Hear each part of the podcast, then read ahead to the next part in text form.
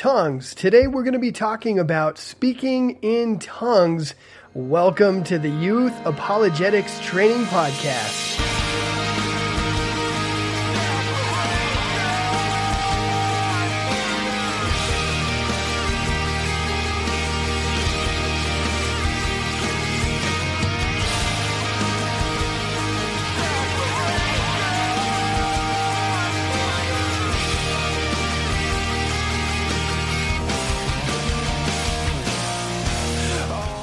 All right, friends, welcome back. This is Michael Boehm, and this is the Youth Apologetics Training Podcast.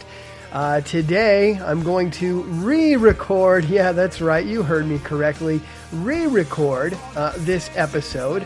I've been having more and more audio problems every time I try to record a podcast. What's really interesting, I recorded this podcast about a week and a half ago. And if you guys have been following me for a while, towards the end of that Galatians series, in fact, the very end, part 6, I recorded the podcast at a church, and it was completely lost. And then I re-recorded it at home, and the audio quality was so horrible, I had to record it yet a third time. Well, that was on a completely different laptop and a completely different microphone. The only thing that stayed the same is the location. I recorded it in my basement. There is no sound down here. There's no extra noise, no washer or dryer next to me going or anything like that.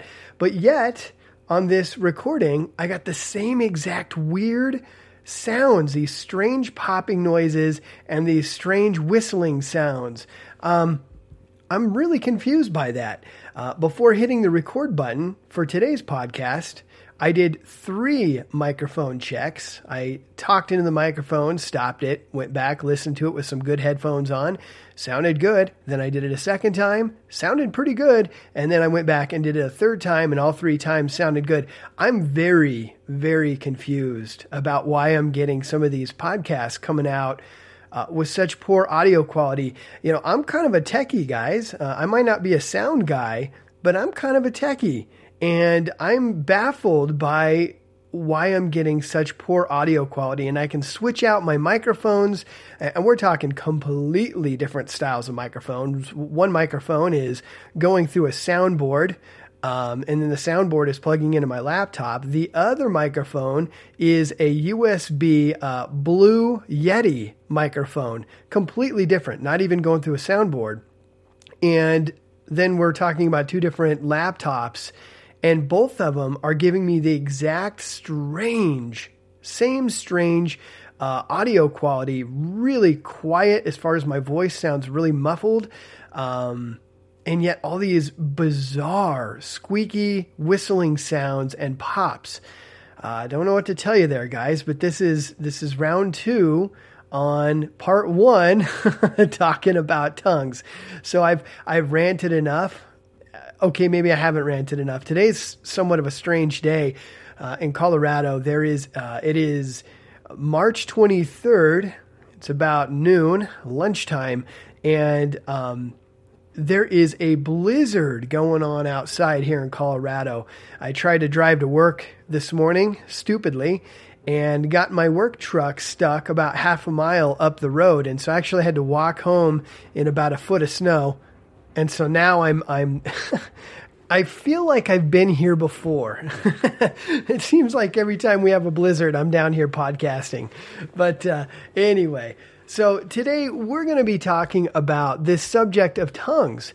Now, I've done a podcast or a series of those back in the day when I was doing the shorter podcasts. I did a series on tongues and more answering the question, must you speak in tongues in order to be saved? But I know I went on many different rants along the way, and I've talked about tongues several different times in various other series, especially talking about, like, for example, the Word of Faith movement. In some of those older studies, I mentioned that one of these days I wanted to do a devoted study to this subject and really hit it hard. And that study is today. This is where it starts. There's going to be 2 parts to this study. I've already recorded part 2, And oddly enough, part two, I recorded shortly after part one, and part two sounds just fine. Explain that one. I have no idea, but part two sounds totally normal. Anyway, in this series, we're going to be talking about many different things. Like, for example, what are tongues? Are they for today? Actually, that's not really a question I'm going to be answering in this podcast. We'll get into that, though. We'll certainly talk about that. And as far as tongues go, what are they and what are they not? Okay. Are tongues a personal prayer language? So many people claim that it's a personal prayer language. We're going to talk about that. Is it some kind of an example of humans speaking in an angelic language? We'll talk about that. And do they actually correspond with a real language spoken somewhere in the world, like an actual real world verifiable spoken language? Okay.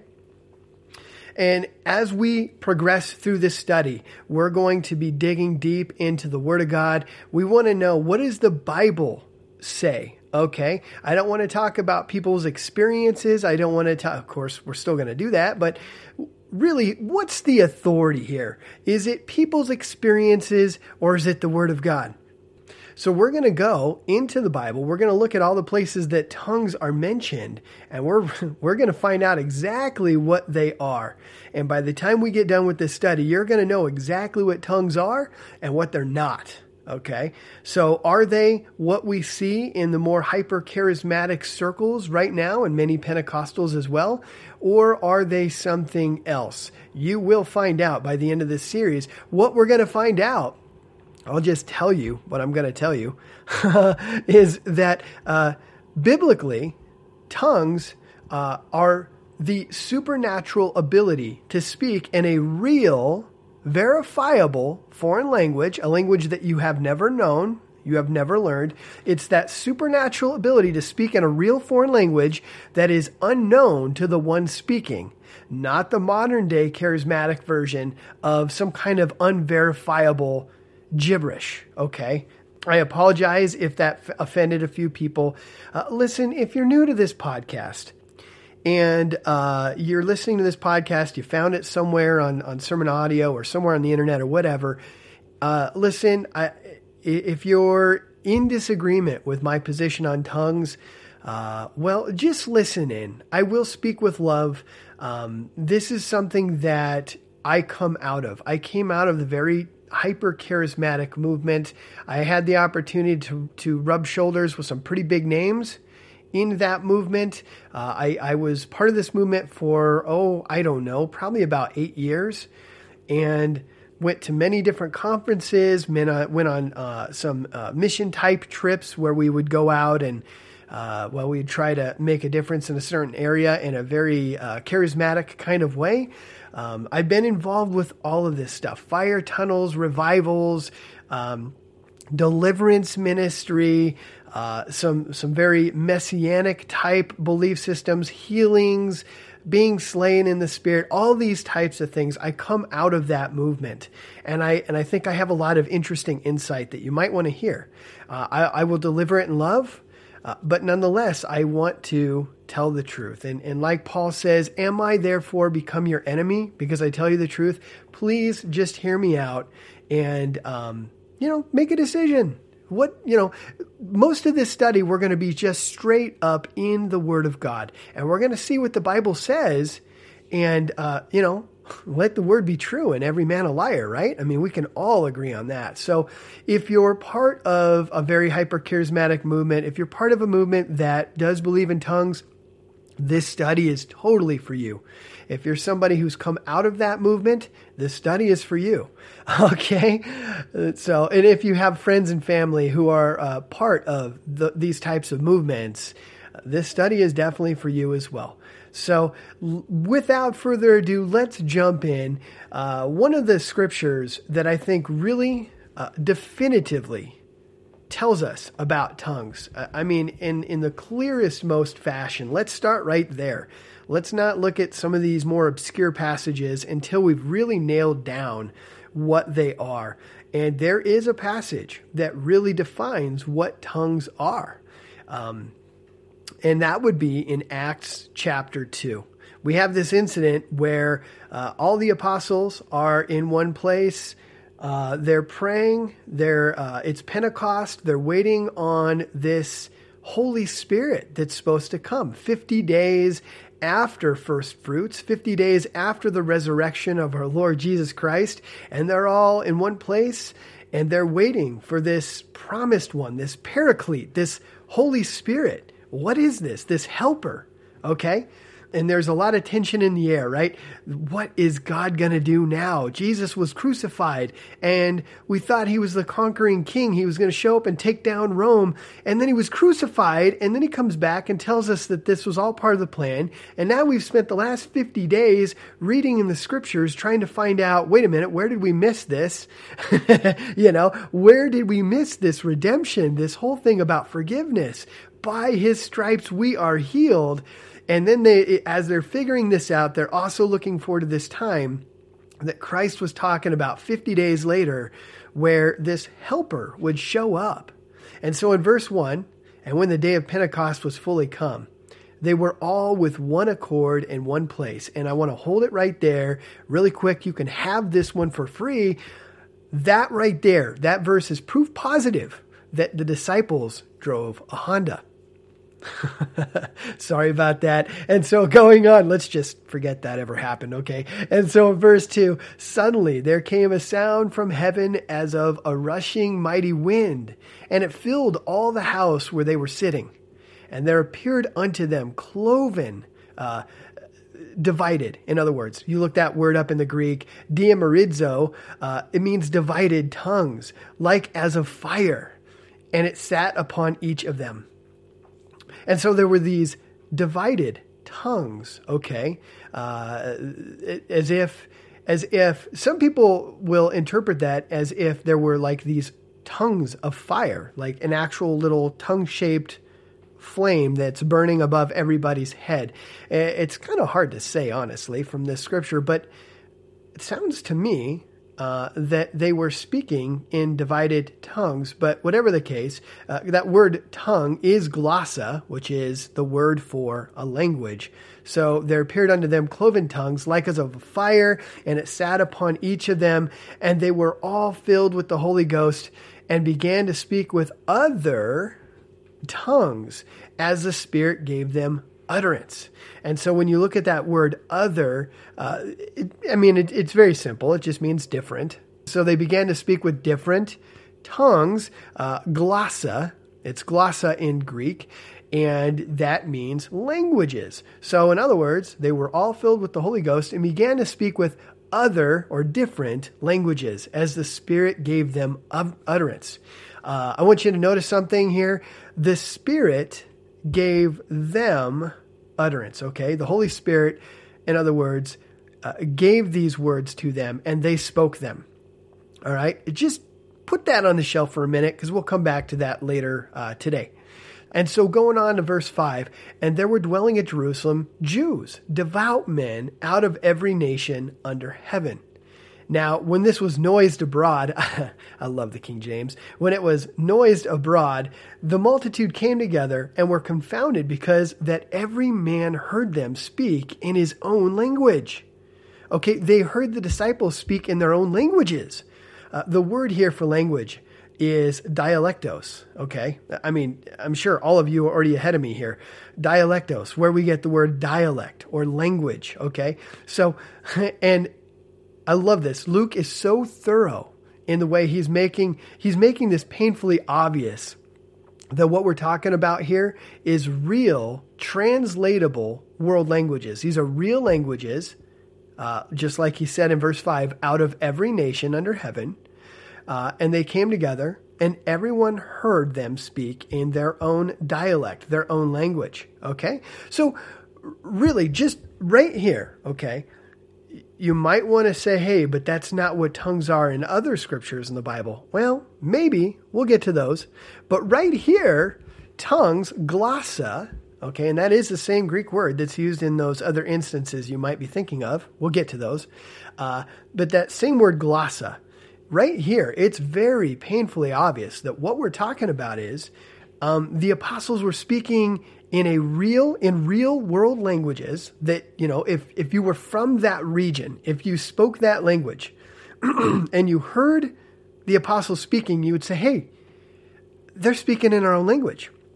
Okay. It's not like they were hearing, you know, when you go into more hyper charismatic circles and you hear somebody speaking in tongues and it's basically gibberish, right? It's just a bunch of syllables strung together. It's not like that.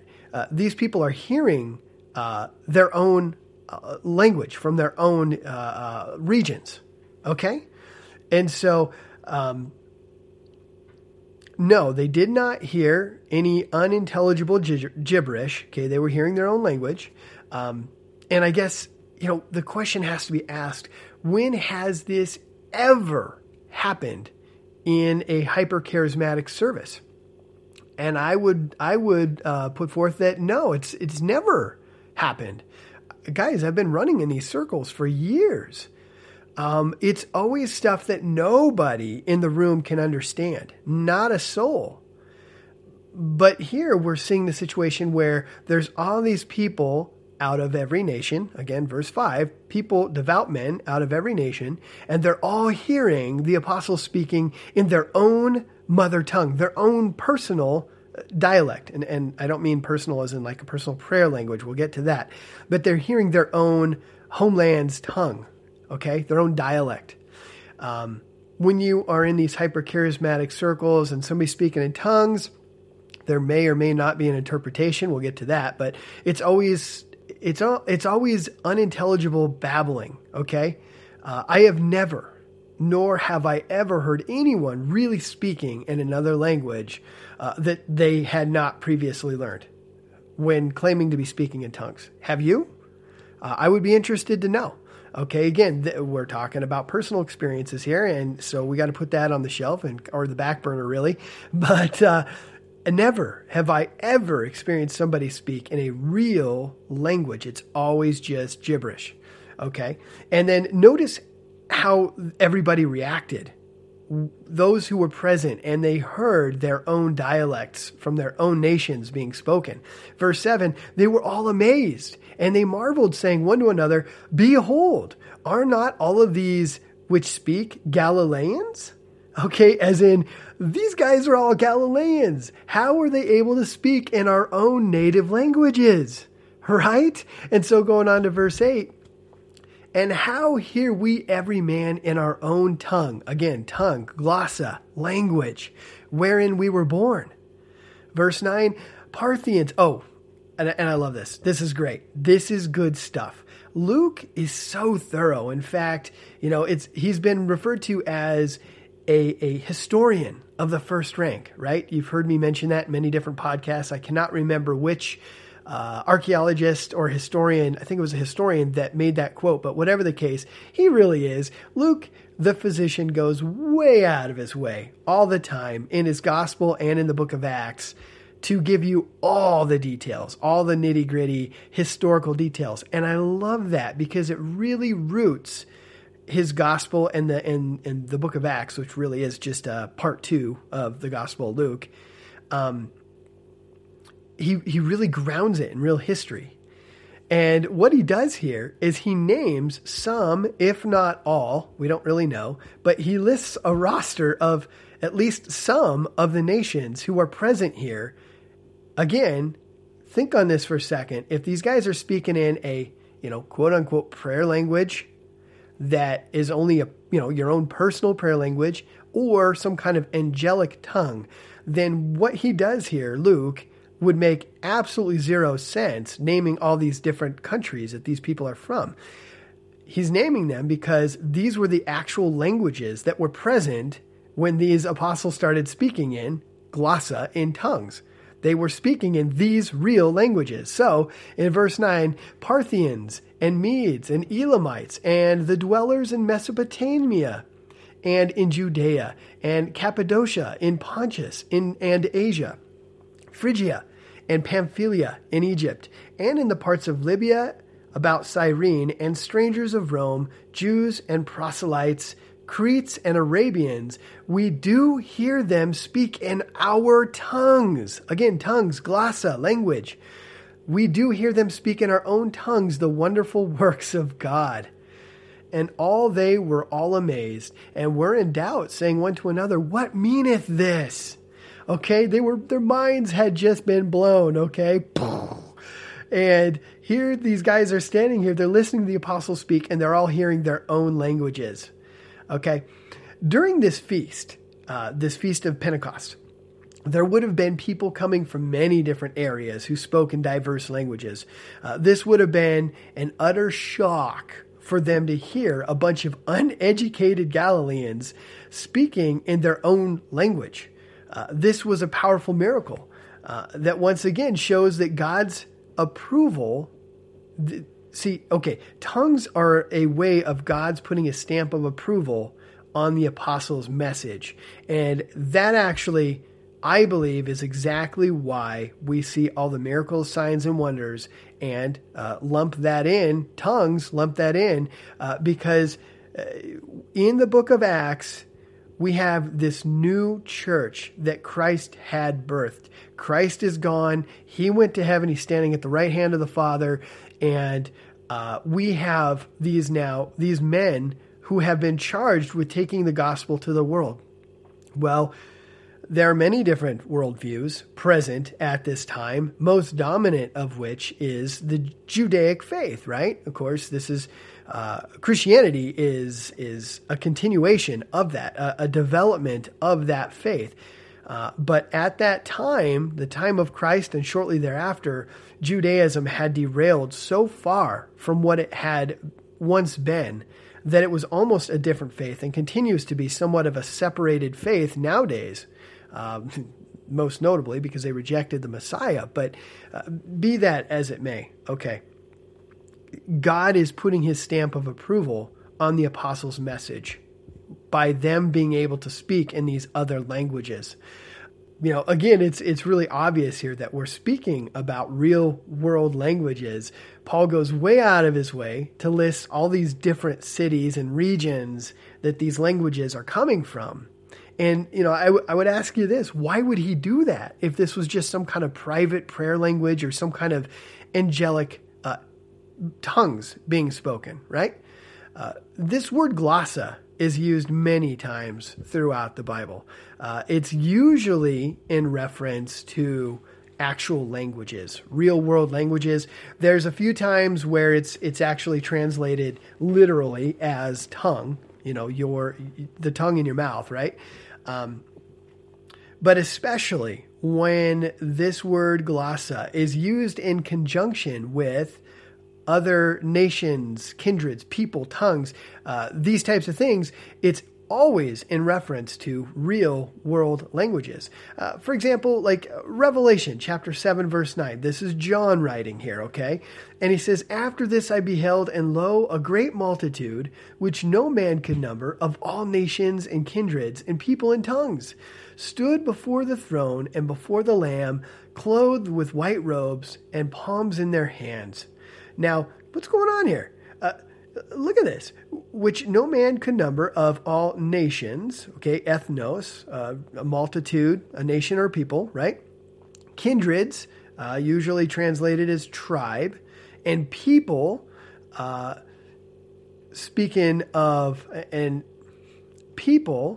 laos, I'm not sure if I pronounced that right. I apologize if I butchered it, but speaking of people at large, especially people assembled, a people of the same race or language, okay, John is talking about people from all nations, again, ethnic groups or whatever, tribes, kindreds, and people of the same race or language, and then he ends with, and tongues, as in languages, right? Real glossa, real languages. All right. So we're talking about real world translatable languages. Somebody can, in other words, you could tape record somebody speaking in one of these alleged tongues and run it through a translation app and it would spit out real words, right? Doesn't that make sense? Wouldn't that make sense to you? Isn't that exactly what Luke is talking about here in Acts chapter 2? apologist Norm Geisler. One of these days, I'm going to con that guy to come on my podcast, God willing. But Norm Geisler, he says this: even those who believe in modern tongues acknowledge that unsaved people have tongues experiences. There's nothing supernatural about them, but there is something unique about speaking complete and meaningful sentences and discourses in a knowable language to which one has never been exposed. This is what the real New Testament gift of tongues entailed. Anything short of this, as private tongues are, should not be considered the biblical gift of tongues. Okay? Again, according to the book of Acts, Luke chapter 2, right? We're talking about real, verifiable languages. Some charismatics will point to Acts chapter 10, verse 46, where Peter shares the gospel with Cornelius and his household. Because they received the Holy Ghost and they spoke in tongues, it's argued that this is another instance of speaking in tongues, but this time no one was ever there. No one was there who spoke another language. Therefore, it must have been some kind of a prayer language. There's some other scriptures we're going to discuss as well that kind of go along those same lines. I think that, first of all, that's somewhat of an argument from silence, because the Bible doesn't say one way or another, right? We're really kind of inferring that upon the text. It's an example of eisegesis. You're reading something into the text and not actually pulling what is there out of the text, right? And also, guys, this can't be the case. As Peter describes with the same terminology, speaking, laleo, in tongues, glossa, language, as used in Acts chapter 2. He uses the exact same language and terminology. Okay, remember that Luke is the author of the whole book of Acts, and thus we should expect him to mean the same thing when he uses the same verbiage. Does that make sense? In addition to that, Peter says of this incident that the Holy Spirit came upon Cornelius and his family in the same way, keep that in mind, in the same way as he did when he came upon the disciples in Acts chapter 2. So really, guys, if anybody makes that argument, they're really grasping at straws because, again, that particular passage doesn't say what they want it to say. They're committing an argument from silence and reading into the text was simply not there. And secondly, it's the same author of Acts. You know, both incidents are being described by the same author and used the same terminology. And the Holy Spirit came upon Cornelius and his family in the same way as he came upon the apostles in the book of Acts, chapter 2. So it just doesn't follow.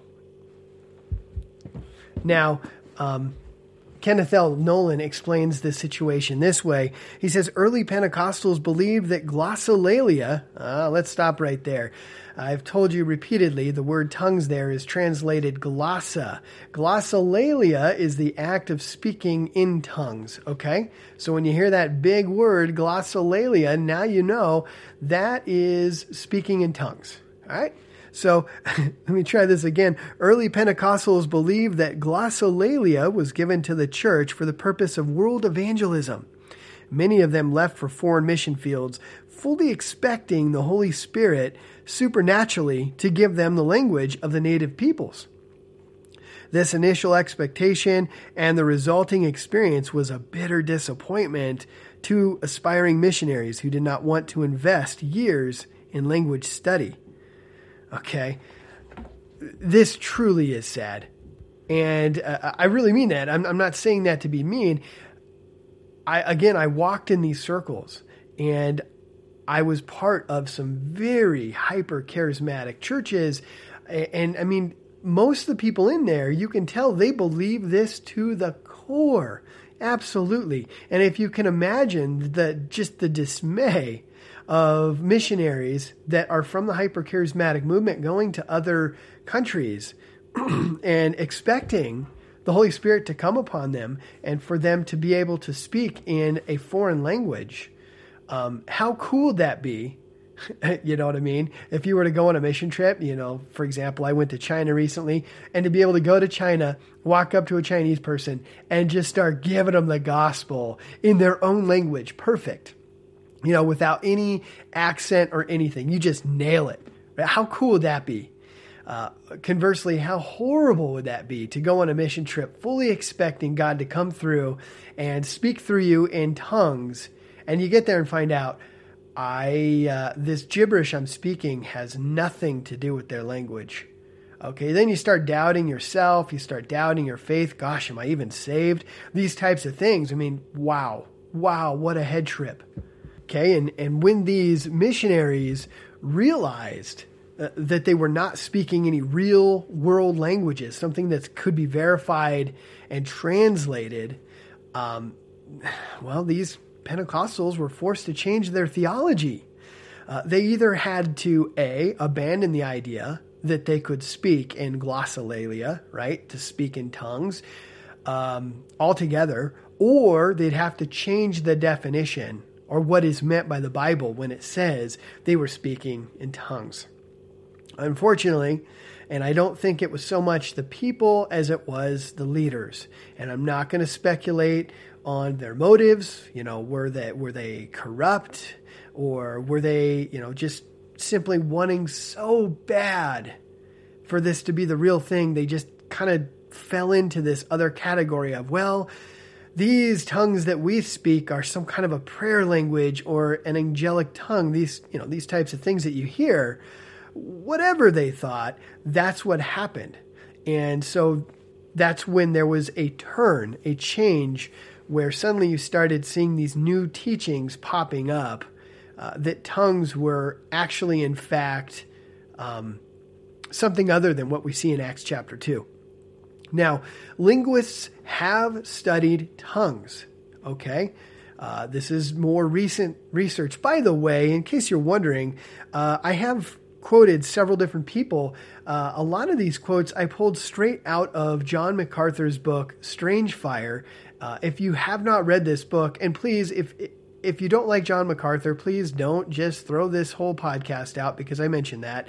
I'm bringing stuff, again, mainly from the Bible, but some of the quotes are coming from this book, Strange Fire, an excellent book. I really didn't know what to expect when I first purchased this, because there was so much angry language going on back and forth on Facebook. I thought, man, I mean, I know it's not like MacArthur to just sit there and spend a whole book trashing a group, but is that what's going on here? And I ended up listening to the audiobook first. Blew my mind the amount of research he put into this book. Phenomenal. If you want to understand the hypercharismatic movement and just all of the miracle signs and wonders, healings, deliverance, all these different things that surround the Word of Faith / hypercharismatic, and even some in the NAR circles, New Apostolic Reformation, these types of groups, and even some Pentecostals, check this book out.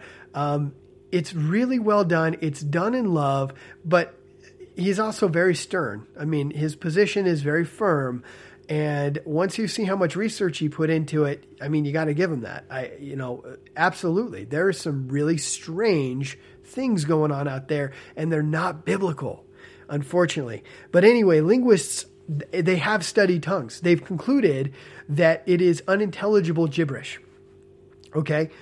It's not any kind of a world language. It's not any past or present language that can be verified anywhere. And look, guys, you can get recordings of people speaking in tongues. I mean, they're a dime a dozen. There's a bazillion of them on YouTube. You can go to your local friendly hyper-charismatic church if you can get away with it and record some tongues. Okay, there's tongues all over the place that you can actually take, and then you can do your own research, and you can run it through various translation apps. There's a million of those out there that will listen to audio and translate it for you. You can take it to a real linguist who spends their life studying languages. They're all going to tell you the same thing. It's not a real language. So now we've brought science into this as well. They're just not real verifiable world languages. Professor William Samarin wrote this concerning this phenomenon of glossolalia, speaking in tongues, the modern day version, okay? He says, there's no mystery about glossolalia. Tape-recorded samples are easy to obtain and analyze. They always turn out to be the same thing. Strings of syllables made up of sounds taken from among all those that the speaker knows, put together more or less haphazardly, but which nevertheless emerge as word-like and sentence-like units because of realistic language like rhythm and melody. Glossolalia is indeed like language in some ways, but this is only because the speaker unconsciously wants it to be like language.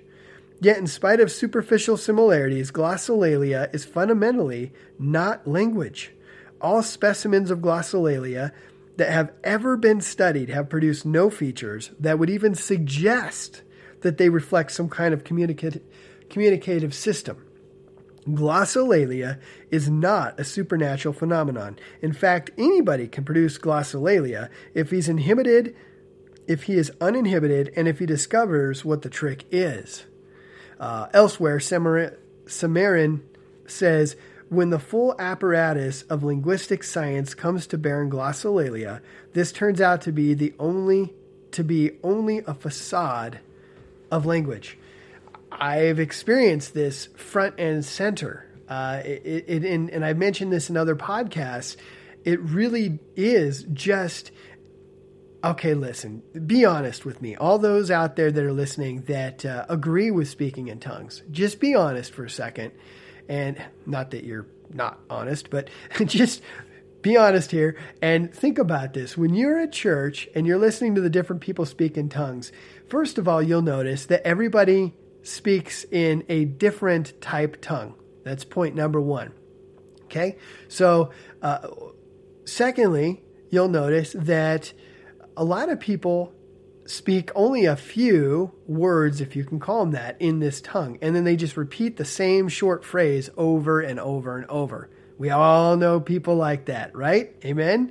Then there's others who've been doing it for years, and they've refined their skills in speaking in tongues, and they can speak somewhere around, three sentences to a paragraph worth of this tongue. But if you are around them long enough, you'll start hearing repeats. You'll hear them speak a couple sentences again. The same lines or phrases or groups of syllables, really. You'll hear them say it, and then you'll hear them say it again over and over and over. And years later, if you've been in this movement long enough, you'll hear that person speak again, and you're thinking, oh my goodness, this is still the exact same thing. All right? So one of three things is happening here. Either A, they're just simply not speaking in tongues. B, they're speaking some real tongue, okay, but they're repeating the same things over and over and over. They're speaking the same prayer, if you will, okay? One of those two things is happening, right? It can't be anything else. It's either real, but they're repeating themselves, or it's not real. So anyway, charismatics, they recognize this whole thing that these are not real languages. At this point, they recognize this, and many are now referring to tongues as some kind of a personal prayer / spirit language. Why? Again, because anybody can get a copy of some audio of somebody speaking in tongues, and you can check it, you can verify it, and right away, it doesn't take long, and it's just not. Oh, well, I guess that's not really tongues. So, author Salvatore Cucchiari, I probably completely annihilated his last name, might have even annihilated his first name. I apologize. He says he implicitly admits that the modern-day charismatic version of tongues doesn't have any similarities with real languages. Okay? In speaking in tongues, a sign of possession by the Holy Spirit, language sheds all the grammatical and semantic constraints in order to do what is impossible for any language to do: communicate the ineffable. In other words, what he's saying is, when you hear somebody speaking in tongues, it does away with all the grammatical and semantic constraints of what we know as real logical language, because, hey, let's just admit that we're trying to speak about an infinite God. So because we're speaking about an infinite God that's so hard to describe, we have to use languages that make no sense. I mean, isn't that what you just heard? That's basically what he's saying. The hypercharismatic movement now acknowledges the fact that they're not speaking a real verifiable language, and they're now retreating to a new definition of what tongues are. They'll point at scriptures like 1 Corinthians chapter 13, verse 1. It says, "Though I speak with the tongues of men and of angels, but have not love, I have become a sounding brass or a clanging cymbal." Okay, when you read that, it says, with the tongues of men and of angels. In other words, well, isn't Paul saying here that he can speak in angelic tongues?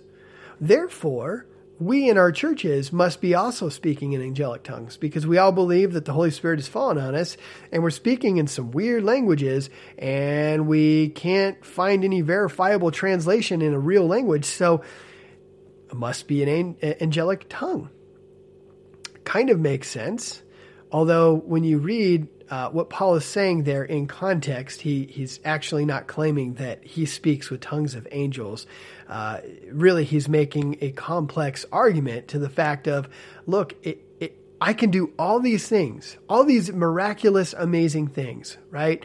With all these gifts. 1 Corinthians chapter 13 is really focused in on the gifts. I can do all these cool things, but if I don't do them in love, it's meaningless. Even if I was to speak with the tongues of angels, the most lofty, amazing thing, but I didn't do it in love, I'm nothing more than a sounding brass, like a cymbal. You know what I'm saying? Go get yourself a drum set and slam on that cymbal. And basically that loud, piercing noise that you're hearing, when you do these various things, it doesn't matter what gift, if you're walking in some gift, raising the dead, healing people, if you're not doing it in love, it's truly a waste. But what Paul's talking about here, if there is no verifiable translation, if there's no interpretation, it's no different than somebody playing a noisy instrument. Okay, I have a house full of girls who are all learning various instruments. Both my daughters are learning to play instruments, and now my wife is learning how to play drums. Oh my goodness, mid-30s, and suddenly one day she's like, I want to learn drums. And so I understand what chaotic noise sounds like. When somebody doesn't know how to play an instrument, and they try, it's total chaos. And that's basically what Paul is making reference to here. If you can't speak in a tongue and somebody can't understand you, it's just noise. It's not really meaningful in any way, shape, or form. But let's try a different approach to this. If we're all speaking in angelic tongues, right? In other words, because they're angelic tongues, we can't verify them. Because who's actually ever sat down with an angel and figured out the different languages they speak? Okay, there's some serious assumptions going on here, because this creates a huge problem for this argument when you think about it, because you walk into any of these charismatic circles and you ask every single person in the room to speak in their tongue, you're going to find that every last one of them has a completely different tongue. So are we to assume that there are literally hundreds of thousands of different angelic tongues? Come on, guys. That would be absurd. That would be crazy. I can't even imagine there being more than one angelic language, right? The angels didn't have to deal with the Tower of Babel. There's nothing in the Bible to suggest there are different languages, but let's say there was. Could we possibly assume that there was and I mean literally hundreds of thousands of different angelic tongues? Come on. No way. That doesn't make any sense at all. And again, that doesn't match up at all whatsoever with the terminology glossa that we see in Acts chapter 2. In other words, we would have to ditch all logic and all reason associated with intelligent, intelligible speech in order to speak to God who says, the God who actually says, come and let us reason, the God of logic. I don't think so. That doesn't make any sense. Again, that's reading into a passage something that's simply not there. Okay? And really, I think this whole idea of saying that it's an angelic tongue is just no more than a way to obscure the fact that you cannot verify what they're saying. It's basically an excuse. And really, and on top of that, what's worse is the person who is allegedly speaking in this tongue, they have no idea what they're saying, nor does anybody else. Now, some hypercharismatics congregations will claim that their tongues, that those who speak in tongues have to have somebody who's going to interpret, which that's biblical, right? That goes back to the scriptures. If somebody is going to speak in a tongue, there better be an interpreter. And they'll actually, and I've seen this in the congregation I was part of, for many, many years, it was utter chaos. And I mean, anybody and everybody could just bust out in tongues at any time in the service. And nobody would bat an eye. I mean, you'd look at the person who was clearly interrupting the service and you would think, wow, that is a holy person. They are clearly filled with the Holy Spirit. And you would actually look at somebody interrupting the service with admiration. But a little bit later on, many years later, the pastor started realizing that maybe things should be done decently and in order according to the scriptures. And so he offered that if there's going to be somebody speaking in tongues, we needed to wait for somebody to have an interpretation before we moved on. So really that just amounted to somebody would interrupt the service and then you'd have to sit there and wait for somebody to allegedly come up with an interpretation and go up to the microphone and say, oh, this is what the Lord told me this meant. Okay. I have seen this so many times because we did it like this for years. And to be honest, it's sad and it's embarrassing. Okay. I've personally watched people go up and they'll give a few short lines, kind of the equivalent of what sounded like a couple sentences or maybe even just one sentence in a tongue, right? And then there'd be this long gap of time, maybe even up to 5 minutes. We're all just sitting there quietly for somebody to have an interpretation. And then suddenly somebody gets up and says, I have an interpretation. And they go up and they'll give a 5-minute sermonette as to what the interpretation, the word for word interpretation of that tongue. And it turns out to be like this sermonette straight from the Lord, right? Thus saith the Lord. Sorry if I'm kind of getting excited, and you can probably hear a smile in my voice as well. I apologize. This movement really left me hurt, okay, damaged. And some of this stuff does strike me as a little bit silly. It was embarrassing. I mean, it's kind of like, okay, a really bad analogy, but it's kind of like when you're watching anime, right? And you'll see somebody on this anime cartoon or, gosh, even some old Godzilla movies or whatever, and you'll see the person mouth like two sentences, right? Their mouth is going. And the words that come out are quick over here or something like that. And you just lose it. You bust out laughing. You're like, oh, come on. But that's actually, that's a real example of a language being translated to another language. Might not be word for word, but I'm sure it's pretty close. But to see somebody give a short one or two sentences and then hear somebody else get an interpretation that lasts for 5 minutes. Oh, come on. Seriously. And also, similarly, many times I've heard someone supposedly give a tongue for the congregation and then somebody else will come up and give an interpretation. Then a week or two later, I'll hear that same person speak in basically the exact same couple sentences, okay? The same tongue. And then somebody will go up and give a completely different interpretation.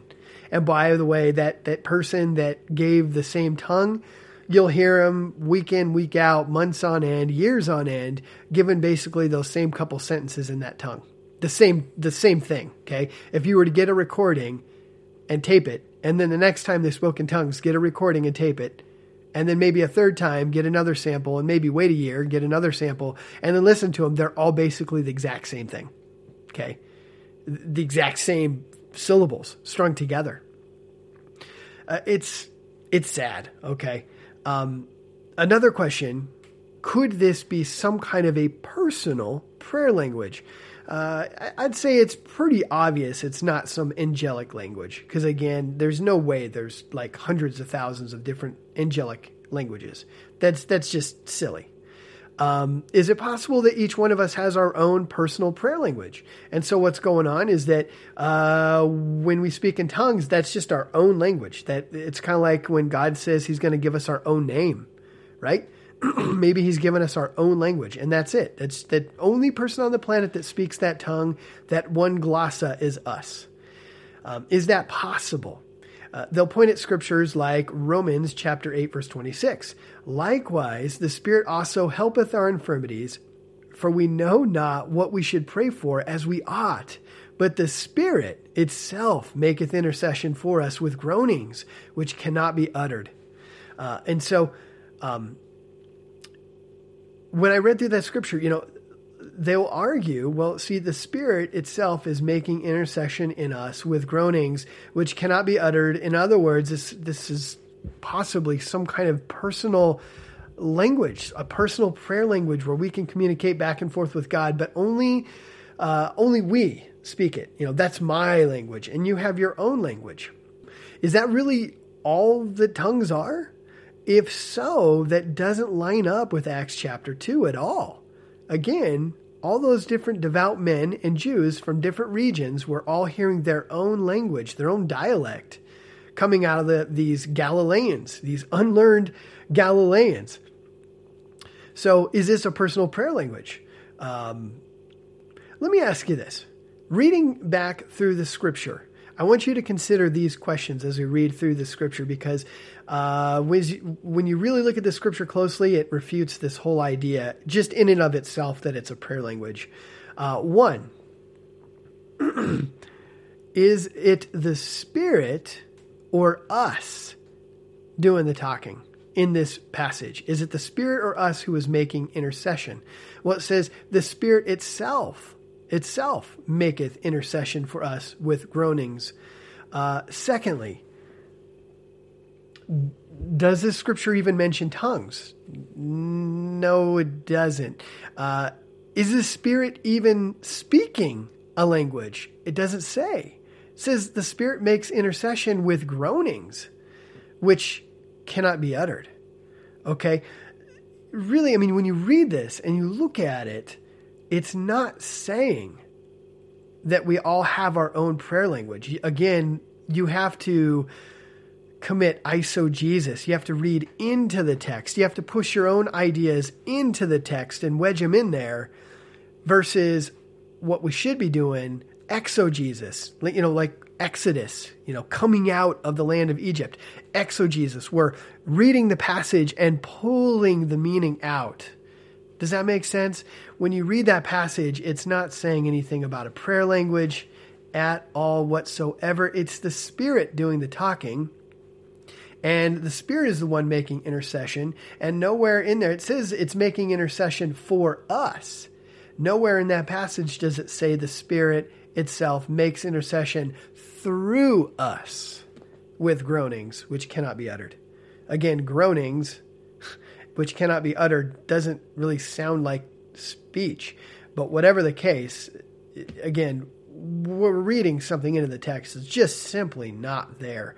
Again, if you want to know the meaning of what tongues is, go back to where tongues is spoken about in a very clear, concise manner. And that would be Acts chapter 2.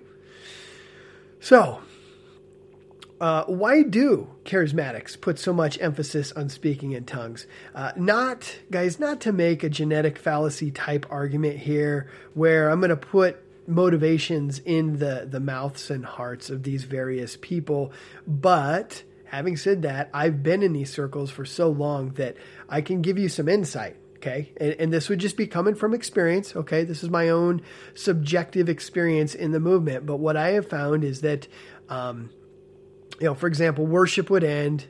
The congregation was whipped into a frenzy, and you would hear ecstatic kind of groaning and voices speaking in their tongues. Some would claim that they felt the anointing come over them.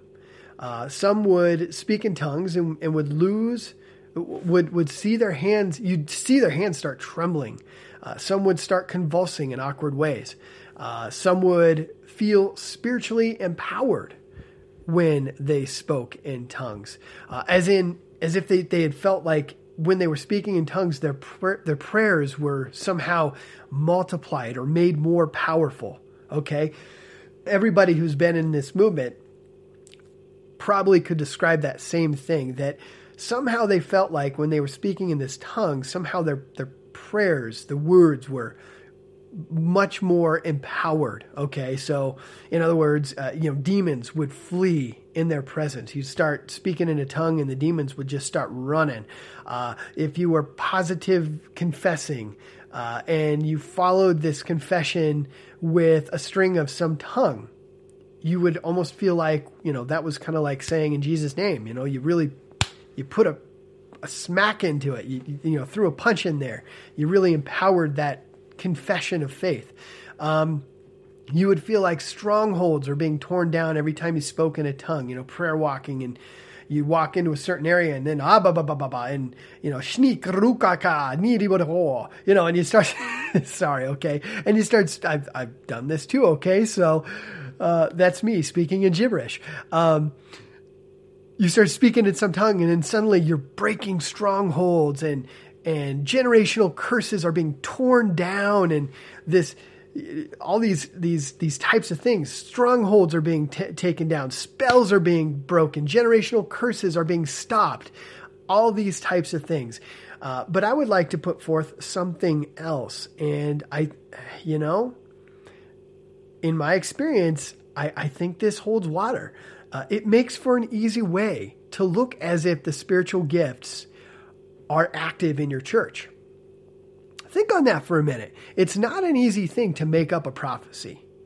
People do it, but it's a few select people generally. It's a much smaller chunk of the population of believers that will claim to prophesy, right? Because why? Because prophecy can be checked later and you can be found out to be a false prophet.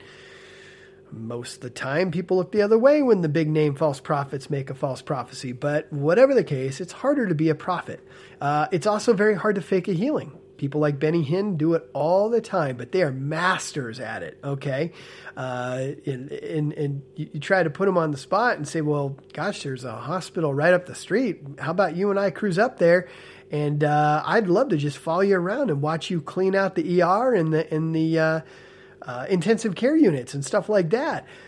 Hey, and let's go down and visit the morgue while we're there. Let's back this up. No, you're not going to see them ever do that. No, they're going to watch somebody who has a slight limp or has some crutches walk into a Benny Hinn type gathering under a big tent or something, or in a stadium.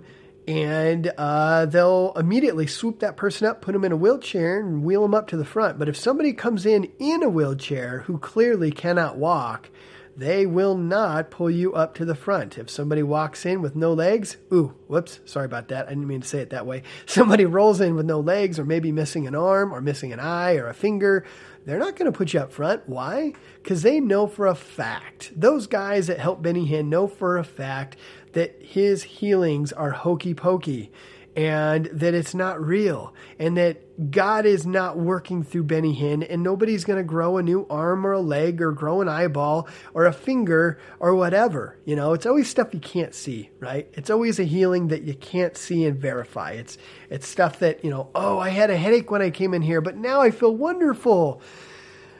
Yeah, well, you're experiencing some adrenaline. And a day later, you're going to be just the same. Nothing's changed. So anyway, that was a little bit of a rabbit trail.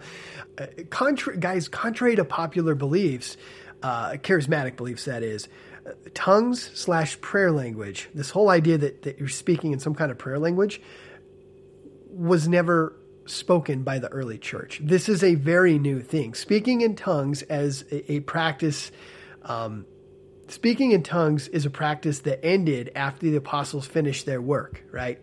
Shortly after the book of Acts, shortly after what we see written in the Bible, you see tongues completely disappear from history. Okay? That's just a statement of fact. I'm sorry. I'm just stating a fact here. You don't see it throughout history. And then all of a sudden in the 19th and 20th centuries, this pops back up, this new idea of tongues.